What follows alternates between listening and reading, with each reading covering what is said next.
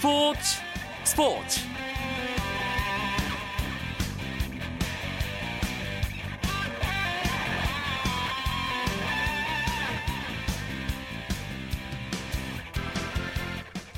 안녕하십니까 스포츠 스포츠 아나운서 이광용입니다. 새해 시작과 함께 홍명보호의 마지막 옥석 가리기가 막을 올렸습니다. 오는 13일 브라질과 미국 전지훈련에서 새해 첫 담금질에 나설 월드컵 대표팀 전지훈련 명단 23명이 발표됐습니다. 이번 명단은 손흥민, 기성용 등 유럽에서 활약하고 있는 선수를 제외하고 K리그와 일본 J리그 선수를 중심으로 꾸려졌습니다. 홍병보 감독은 지난해 7월 동아시안컵 이후 대표팀의 부름을 받지 못했던 염기훈을 뽑고 김대호, 이진남 등을 처음으로 대표팀에 선발하는 등 새로운 선수단을 꾸렸는데요.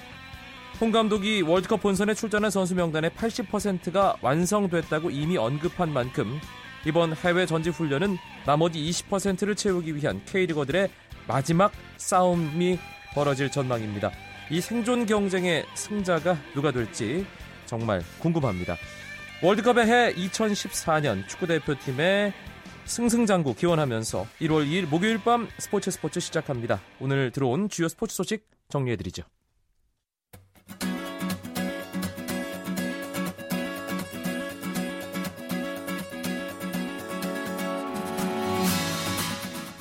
프로농구 오늘 한 경기가 있었습니다. 울산 모비스 대 전주 KCC의 경기가 울산 동천체육관에서 열렸는데요. 모비스가 89대 84로 승리를 거두고 지난 고양 오리온스전에서 당한 패배의 충격에서 벗어났습니다. 오늘 모비스 승리의 주역은 로드 벤슨이었는데요. 벤슨은 골 밑에서 20득점에 무려 18개의 리바운드를 잡아내며 맹활약했고요. 문태영 선수가 18득점에 7리바운드 5어시스트, 함지훈이 17득점, 양동근이 15득점으로 승리에 힘을 보탰습니다. 이로써 모비스는 21승 8패가 되면서 서울 SK, 창원 LG와 공동 선두에 올랐고요. 3연패를 당한 전주 KCC는 12승 18패를 기록해 8위로 떨어졌습니다. 프로배구에서는 러시앤캐시 베스피드가 한국전력 빅스톰을 5연패로 몰아넣고 창단 첫 탈꼴찌에 성공했습니다. 러시앤캐시는 한국전력과의 경기에서 세트스코어 3대1로 역전승을 거두고 시즌 4승째를 올려 승점 15점으로 한국전력을 밀어내고 최하위에서 벗어났습니다. 5연패에 빠진 한국전력은 시즌 전적 4승 11패가 되면서 리그 최하위로 내려갔습니다. 한편 이 경기에서 러시앤캐시 외국인 선수 바로티는 블로킹과 서브 득점 각각 3개 포함 28득점에 60%가 넘는 공격 성공률로 국내 데뷔 첫 트리플 크라운을 달성했습니다. 추신수의 미국 프로야구 텍사스 레인저스 입단이 올 시즌을 앞두고 벌어진 10대 대형 이적 사례 가운데 하나로 꼽혔습니다. 미국의 인터넷 언론인 랜트 스포츠는 오프 시즌에서의 10대 대형 이적 뉴스를 선정하면서 추신수가 텍사스와 맺은 7년간 1억 3천만 달러, 우리 돈 약 1,371억 원의 계약을 포함시켰습니다. 이외에도 프린스 필더와 디트로이트의 계약, 제이코비 엘스버리의 뉴욕 양키스 입단, 로빈슨 카노와 시애틀의 계약 등이 대형 계약으로 꼽혔습니다. 프로야구 롯데자이언츠의 외야수 손아섭 선수가 연봉 계약을 마쳤습니다. 롯데는 손아섭과 지난해 연봉 2억 1천만 원에서 90.5% 인상된 4억 원을 주는 연봉 계약을 체결했다고 밝혔습니다. 2012년 처음 억대 연봉을 받은 손아섭은 매년 꾸준한 활약을 펼치며 2년 만에 연봉을 3배 이상으로 늘렸습니다.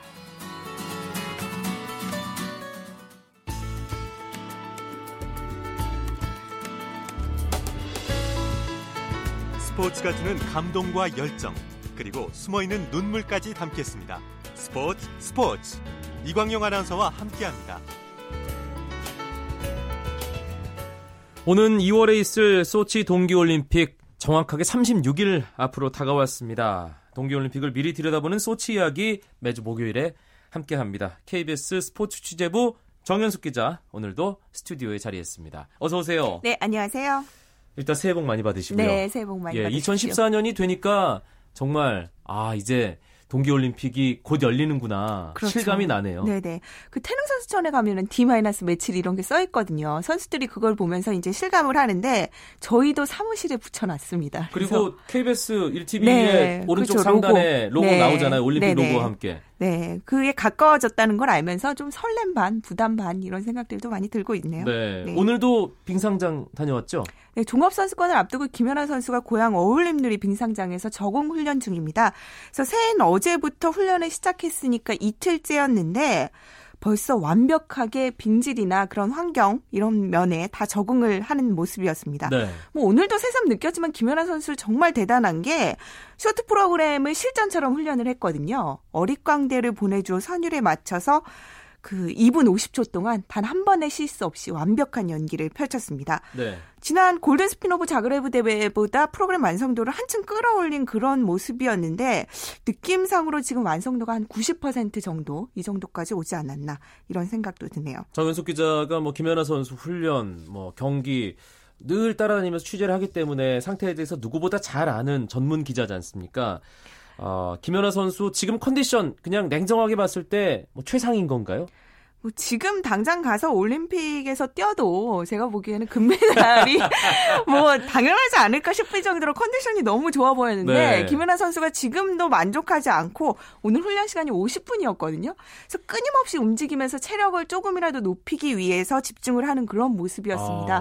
뭐 코치 선생님과 함께 맥박까지 체크를 하면서 이 체력의 중요성을 좀 강조를 하고 있었습니다. 네, 주말에 네. 열리는 이 종합선수권 대회가 소치 올림픽을 앞두고 갖는 마지막 공식 경기죠? 네, 그렇기 때문에 종합선수권 대회가 더 중요하거든요.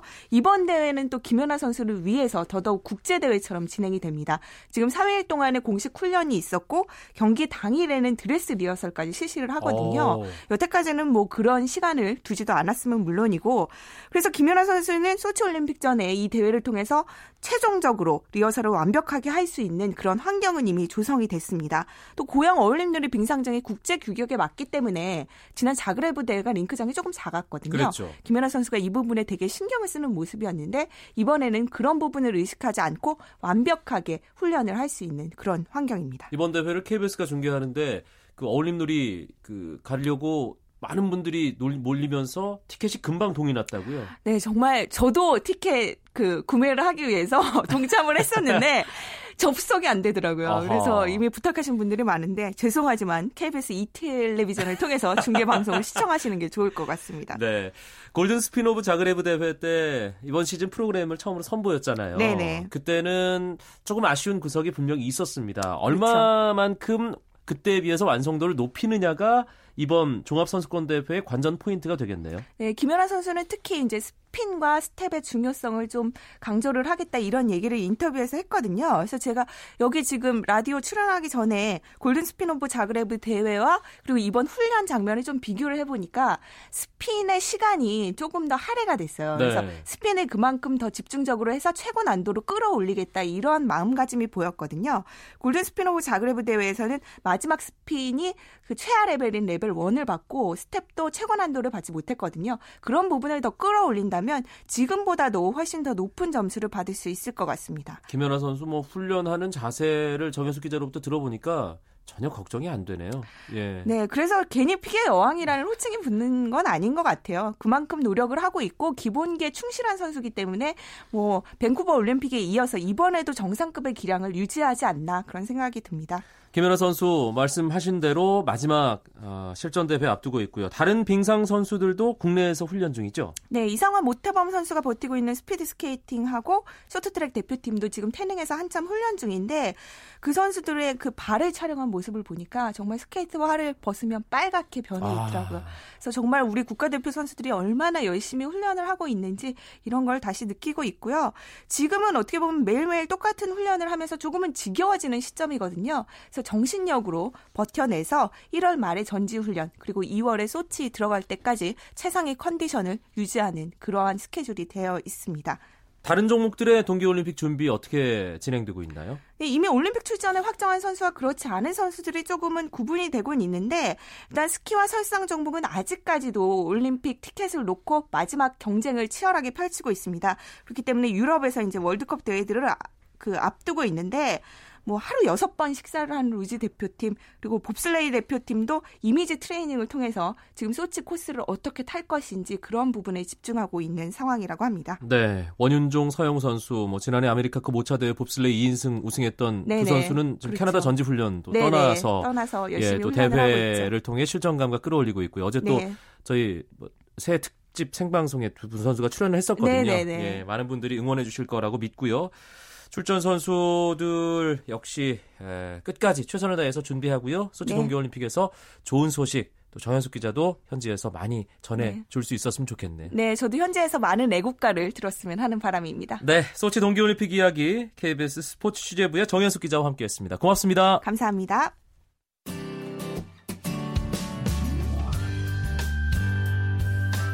스포츠를 듣는 즐거움 스포츠 스포츠 이광용 아나운서와 함께합니다.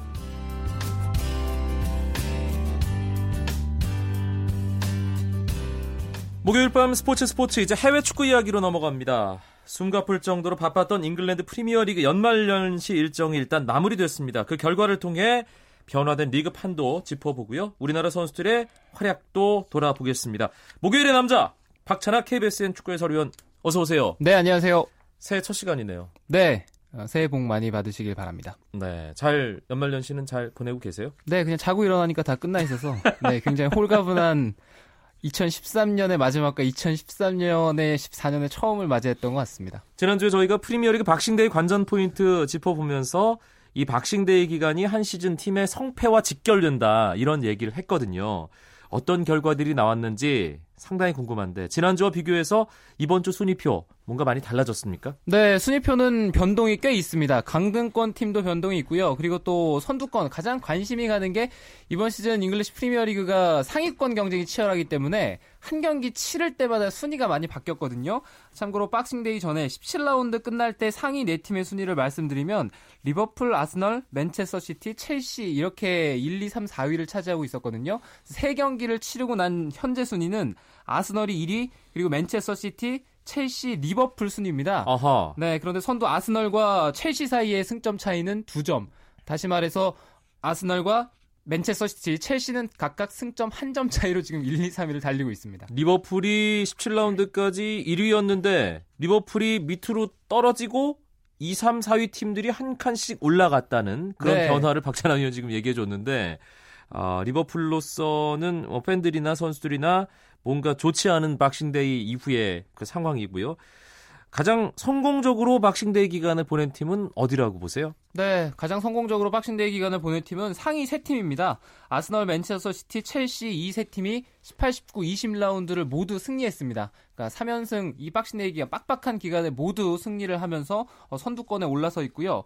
반면에 리버풀이 떨어졌던 것은 뭐 박싱데이 성적이 좋지 않았기 때문에 그렇다고 볼 수가 있는데 이 상위권 세 팀 외에도 조금 아래에 있는 팀들 가운데 잘했던 팀들이 토트넘이랑 풀럼이 있습니다. 네. 아, 토트넘과 풀럼도 2승을 기록하면서 3경기에서 2승이니까 나쁘지 않은 성적, 꽤 만족스러운 성과를 올렸습니다. 팀은 뭐 그렇게 정리해 볼 수 있고요. 선수들 개개인으로 들어가면 어떤 선수가 가장 돋보이는 활약을 했습니까? 일단 기록적으로 살펴봤을 때 두각을 나타냈던 선수는 아스날의 CEO 월컷인 것 같아요. 월컷 선수가 3경기 뛰면서 그중에 2경기 골을 넣었고요. 3골을 기록했는데 아스날이 현재 공격 선수 중에서 부상 선수가 많아서 이번 시즌에 뭐 미드필더부터 시작해서 수비, 공격할 것 없이 부상 선수가 많아서 고민이 많은데 그 가운데서 좀 난세의 영웅으로 떠올랐습니다. 그래서 월컷이 팀에 3연승 하는데 아주 좋은 공을 세웠고요.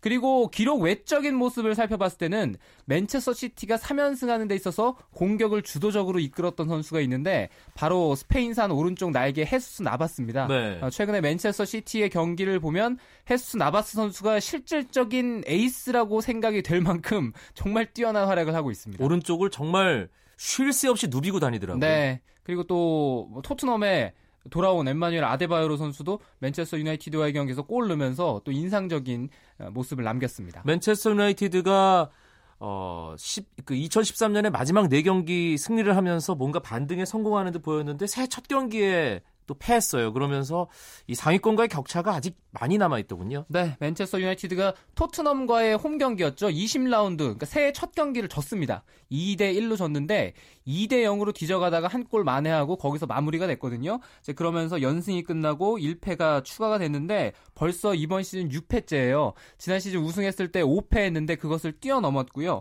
그러면서 선두와의 승점 차이는 무려 11점이 됐습니다. 뭐 산술적으로는 따라갈 수 있는 기회는 있습니다만 상위권의 최근의 컨디션이라든가 흐름을 봤을 때는 이번 시즌 우승 판도에서는 약간 멀어졌다고 봐야 될 것 같고요.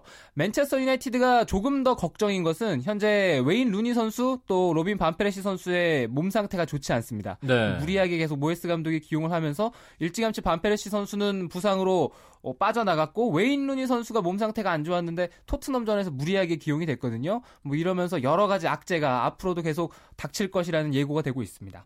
리버풀 아까 말씀을 저희가 드렸던 대로 지난주 그러니까 박싱데이 시작하기 전에는 분명 1위였습니다. 어, 그런데 지금 1위와 승점 6점 차로 4위까지 떨어졌거든요. 결국은 최대의 피해자는 리버풀이라고 봐야겠네요. 네, 그렇죠. 리버풀이 박싱데이의 일정 자체가 가장 안 좋은 클럽이었죠. 선두를 달리고 있었습니다만 그 사이 세 경기 동안 만나야 될 팀들이 맨체스터 시티, 첼시 이렇게 연속으로 만나고 그 다음에 헐시티와의 경기였거든요. 근데 공교롭게도 맨체스터 시티, 첼시에게 연속으로 졌습니다. 헐시티를 잡고 승점 석점을 얻긴 했습니다만 앞선 두 경기는 승점 6점짜리 경기잖아요. 그렇죠. 그런 경기들을 패했기 때문에 1승 2패가 됐음에도 이제 선두와의 승점 차이가 6점까지 벌어진 상황입니다. 리버풀로서는 루이스 수아레즈 선수의 활약 때문에 이 팀을 뭐 지탱하고 루이스 수아레즈 선수가 계속 끌고 왔다고 봐야 되겠는데 확실히 맨체스터 시티라든가 첼시 같은 강팀들을 만났을 때는 부상 선수들, 제라드라든가 스터리지 같은 선수들이 지금 다 빠진 상태 아니겠습니까? 그런 주축 선수들의 부상 이탈이 결국엔 리버풀의 힘을 많이 떨어뜨린 것 같습니다. 박싱데이가 끝난 직후에 강등권에 있는 팀은 거의 강등이 된다. 이 얘기도 저희가 지난주에 했습니다. 그런데 강등권도 박싱데이 전후가 뭐 큰 차이는 없어 보이네요. 네, 큰 차이 없고 딱 한 팀이 바뀌었습니다. 풀럼이 있었는데 풀럼이 감독 바뀌고 빠져나갔어요. 어, 풀럼의 새로 부임한 감독이 뮬렌스틴이라고 지난 시즌까지 맨체스터 유나이티드의 퍼거슨 오른팔이었던 분이거든요. 네. 퍼거슨 감독이 그토록 어, 데이빗 모예스에게 코치를 남겨라. 뮬렌스틴을 남겨라 했는데 모예스는 거절을 했고 뮬렌스틴은 풀럼으로 와서 지금 풀럼을 살리고 있습니다. 예, 이 박싱 데이 기간에 2승 잡아내면서 강등권 벗어났고요.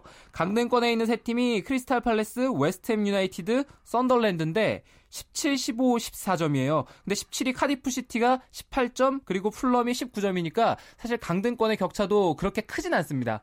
그렇지만 썬덜랜드의 순위는 요지부동입니다. 아, 사실 기성용 선수가 활약하고 있는 썬덜랜드 이 박싱데이 일정 어에서 에버튼전 극적인 승리를 만들어내면서 뭔가 반전을 보여줄 수 있지 않을까 기대를 했는데 결국은 힘이 부족한 게 드러나는군요. 네, 그렇습니다. 에버튼과의 경기에서 승리를 했습니다만 카디프 시티와 비겼던 것 이것이 좀 뼈 아팠던 것 같아요. 이길 수 있는 경기였는데 그 경기를 놓치고 또 애스턴 빌라와의 20라운드에서는 수비 실수 때문에 1대 0으로 졌거든요.